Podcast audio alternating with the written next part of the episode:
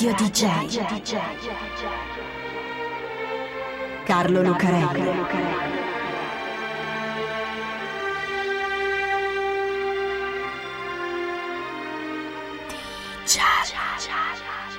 Carlo Lucarelli presenta Di Giallo, il radiodramma di Radio DJ. Salve a tutti, siete su Radio DJ e io sono Carlo Lucarelli, qui assieme a Fabio B per raccontarvi un'altra delle strane, misteriose e incredibili storie di Di Giallo. Una storia di soldi, omicidi, fughe e tradimenti, che potrebbe essere un film come Rapina a mano armata di Stanley Kubrick o Le Iene di Quentin Tarantino. Ma poi, visti gli errori e l'ingenuità dei nostri banditi, può somigliare anche ai soliti ignoti di Mario Monicelli, con Mastroianni, Gasman e Totò. Perché questa è la storia di Giuliano ed Enrico, conosciuti dalla stampa come gli uomini d'oro. 27 giugno 1996, Posta Centrale di Torino. Quella mattina i verificatori, gli impiegati che aprono i sacchi della posta per controllare che ci siano i valori dichiarati, aprono i sacchi ritirati la sera prima e non sanno se devono mettersi a ridere per uno scherzo o arrabbiarsi. Chiamano l'ispettore che sale all'ufficio cassa e capisce che non c'è proprio niente da ridere. Nei dieci sacchi che sono stati ritirati il giorno prima dal furgone blindato, che fa il giro dei vari uffici postali, al posto dei soldi che dovrebbero esserci ci sono mazzette false fatte con pagine di libri, giornali e fumetti di Topolino. Si capisce subito che non è uno scherzo quello, ma un furto, e anche grosso. Dai pacchi postali sono spariti quasi 2 miliardi di lire, allora gli euro non c'erano ancora. Un furto, ma strano, i sacchi ritirati dal furgone postale dovevano essere 10, invece ce ne sono 12. Due contengono davvero soldi, e anche parecchi, quasi mezzo miliardo. Sono strani questi ladri, che rubano i soldi e ce ne mettono altri, e lasciano anche la firma. Perché in uno dei sacchi con i ritagli c'è la busta paga di un impiegato delle poste, un autista che si chiama Giuliano. È un bel tipo Giuliano. Uno a cui piace fare la bella vita, sempre elegante, sempre nei bei posti, con belle donne, ma senza una lira, perché lo stipendio d'autista è quello che è. Uno che non ne può più del suo lavoro, non ne può più di Torino e della Val di Susa, dove abita, che sono bei posti, ma a lui piace il Sud America, piacciono le palme e le spiagge del Costa Rica, ha la casa piena di dépliant turistici. E c'è anche un'altra cosa, c'è la sveglia, quella sveglia che suona tutte le mattine per strapparla ai suoi sogni e per mandarlo a quel lavoro che non gli piace, che è stata inchiodata al muro con un coltello, come per dire basta, hai finito di suonare per me, io me ne vado. Perché infatti, da quel 27 giugno, dal giorno del furto, Giuliano è sparito e con lui è sparito anche un altro dipendente delle poste, un altro autista che si chiama Enrico, un altro impiegato che non amava più il suo lavoro e che avrebbe voluto fare la bella vita, ma i soldi sono quello che sono e non bastano certo per realizzare un certo tipo di sogni. Così un giorno a Giuliano viene un'idea, l'idea per un furto, il colpo perfetto. Ed ecco che qui la nostra storia somiglia a Rapina mano armata di Kubrick, anche se di armi Giuliano ed Enrico non ne usano, perché non vogliono certo far male a qualcuno. Funziona così. Il furgone blindato fa il giro di 10 uffici postali a ritirare gli speciali, quei sacchi chiusi da un filo con un piombino punzonato che contengono assegni, valori bollati e soprattutto soldi. Giuliano è al volante del furgone ancora vuoto e appena esce dal deposito si ferma ad un incrocio e sale Enrico, che va a nascondersi dentro la cassaforte che sta in fondo al vano del furgone. Il furgone arriva all'ufficio cassa per l'inizio del giro e come da regolamento sale uno scambista, un impiegato, che ad ogni sosta scende, va a prendere il sacco speciale, lo carica nel furgone e via verso il prossimo ufficio. Tutte le volte che lo scambista scende, Enrico esce dalla cassaforte, apre lo speciale, tira via i soldi, li sostituisce con le mazzette con i ritagli di Topolino, chiude lo speciale rimettendoci il piombino e torna nella cassaforte. 10 uffici, 10 soste, 10 scambi di Topolino contro banconote. E tutto questo sotto gli occhi della polizia che scorta il furgone da fuori con un'auto.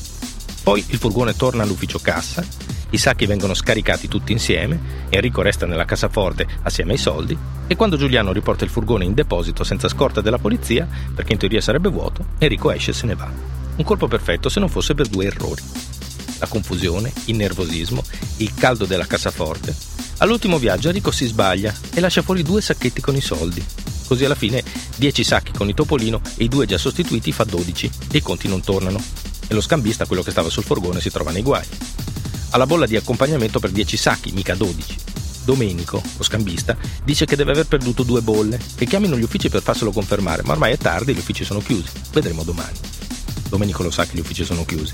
Lo ha detto per quello di telefonare, perché c'è anche lui nel colpo. E ha aiutato Enrico nel lavoro.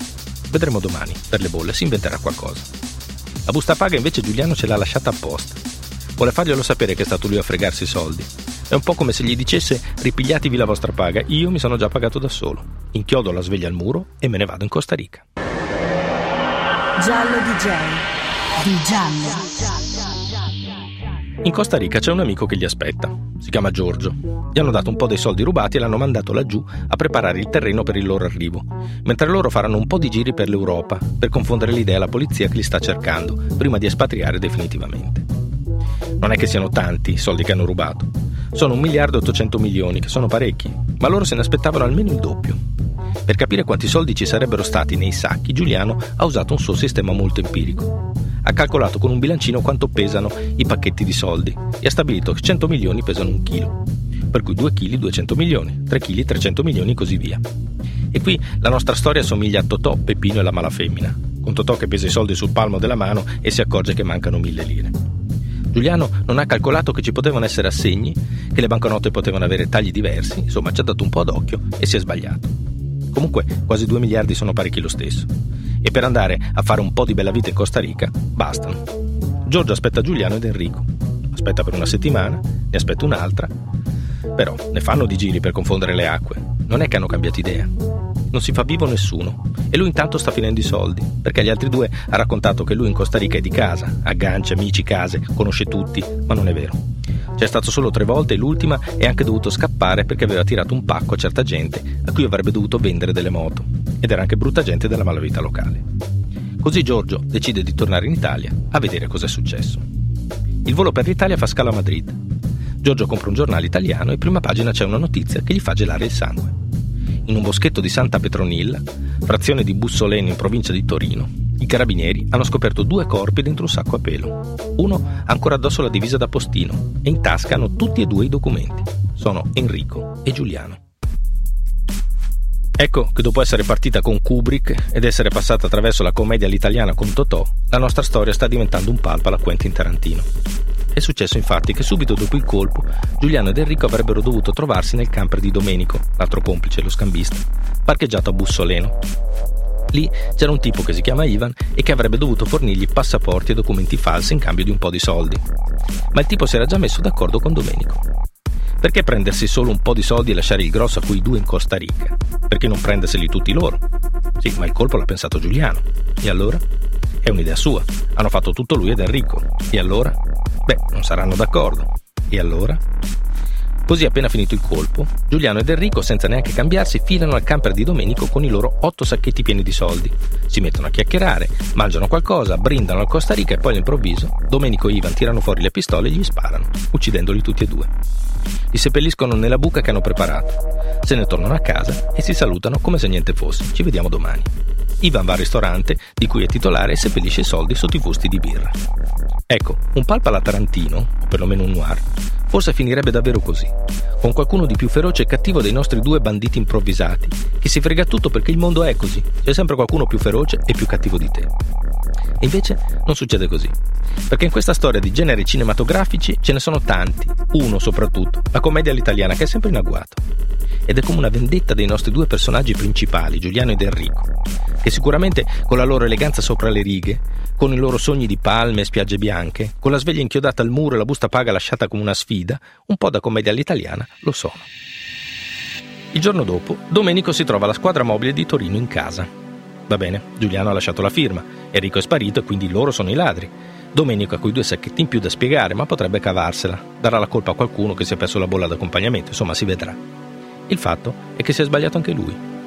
Se i sacchetti vengono sostituiti ad ogni viaggio quando lui scende, non bisogna sostituire l'ultimo, il decimo, perché quello è l'ultimo viaggio e lui non scende più. Se cambi anche quello e lo riempi di ritagli di topolino, allora vuol dire che sei complice. Perché nel furgone, mentre si faceva tutto questo diretti all'ufficio cassa, c'eri anche tu. E infatti, ecco la polizia che comincia a sospettare di Domenico. Lo indaga, lo segue, collega anche Ivan. Poi saltano fuori i corpi di Giuliano ed Enrico e nel camper la scientifica trova abbastanza prove dell'omicidio da incastrarli. Domenico lo arrestano subito. Ivan lo beccano in Albania dove è scappato. Li arrestano tutti e due, li processano e li condannano per omicidio premeditato. L'unica cosa che non si trova più sono i soldi, 1 miliardo e 800 milioni rubati alle poste italiane, con quello che per tanto tempo è stato chiamato il furto degli uomini d'oro parafrasando il titolo di un altro film, Sette uomini d'oro, una commedia all'italiana della metà degli anni 60, anche se più amara e meno comica di quelle con Totò e Peppino De Filippi. Ma del resto, la storia di Giuliano ed Enrico, i ladri gentiluomini che per tutta la vita hanno aspettato l'occasione di volare in Costa Rica dopo un colpo perfetto, anche se sembra soltanto un film, purtroppo è soltanto una storia vera. Radio DJ. Carlo Lucarelli. DJ.